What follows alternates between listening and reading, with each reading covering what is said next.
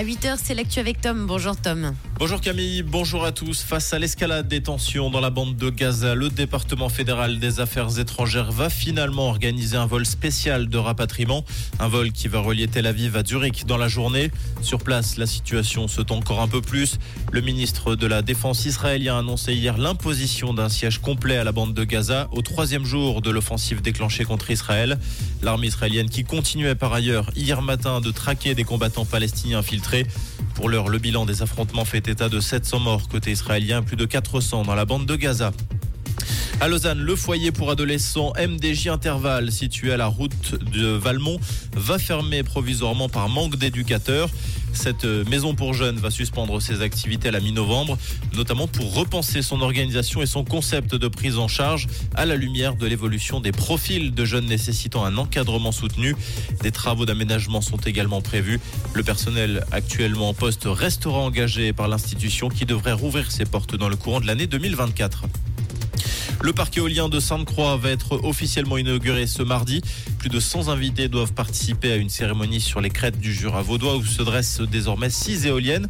Ce premier parc vaudois est deuxième du pays en taille après celui du Mont-Croisin sera mis en service en novembre.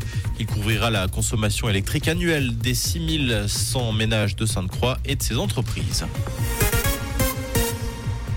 À Hollywood, les scénaristes ont officiellement signé un accord avec les studios, un accord prévoyant une revalorisation des salaires ainsi que des mesures de protection face à l'intelligence artificielle.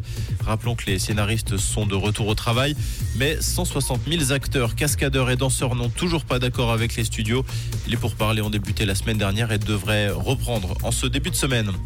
Avis aux fans de rugby, une fan zone va être mise sur pied à partir de ce vendredi à Genève, et ce pour permettre aux amoureux du ballon ovale de suivre dès ce week-end les quarts de finale de la Coupe du Monde de rugby.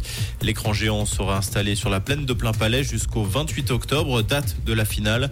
Le programme samedi, Pays de Galles, Argentine et Irlande, Nouvelle-Zélande. Et puis dimanche, Angleterre, Fidji et France, Afrique du Sud. En tennis, Stan Wawrinka va disputer les tournois d'Amérique du Sud après l'Open d'Australie 2024. C'est ce qu'ont annoncé les organisateurs des tournois de Buenos Aires et de Rio, deux tournois qui se déroulent entre la mi et la fin février. Comprendre ce qui se passe en Suisse romande et dans le monde, c'est aussi sur Rouge. Rouge Côté ciel ce mardi, un beau ciel bleu, un temps ensoleillé et beaucoup de douceur. C'est ce que nous annonce Météo Suisse. On a 13 degrés à Bro, 14 degrés à la Côte aux Fées et 15 degrés à Bogie-Bossé. Et du côté de Jussy, avec des températures dignes d'un mois d'août pour cet après-midi, on aura 27 degrés sur la région. C'est le moment de ressortir bah, vos vêtements d'été hein. pour quelques jours. Jusqu'à la fin de la semaine, ce sera le cas. Un très bon café et surtout belle route avec Rouge.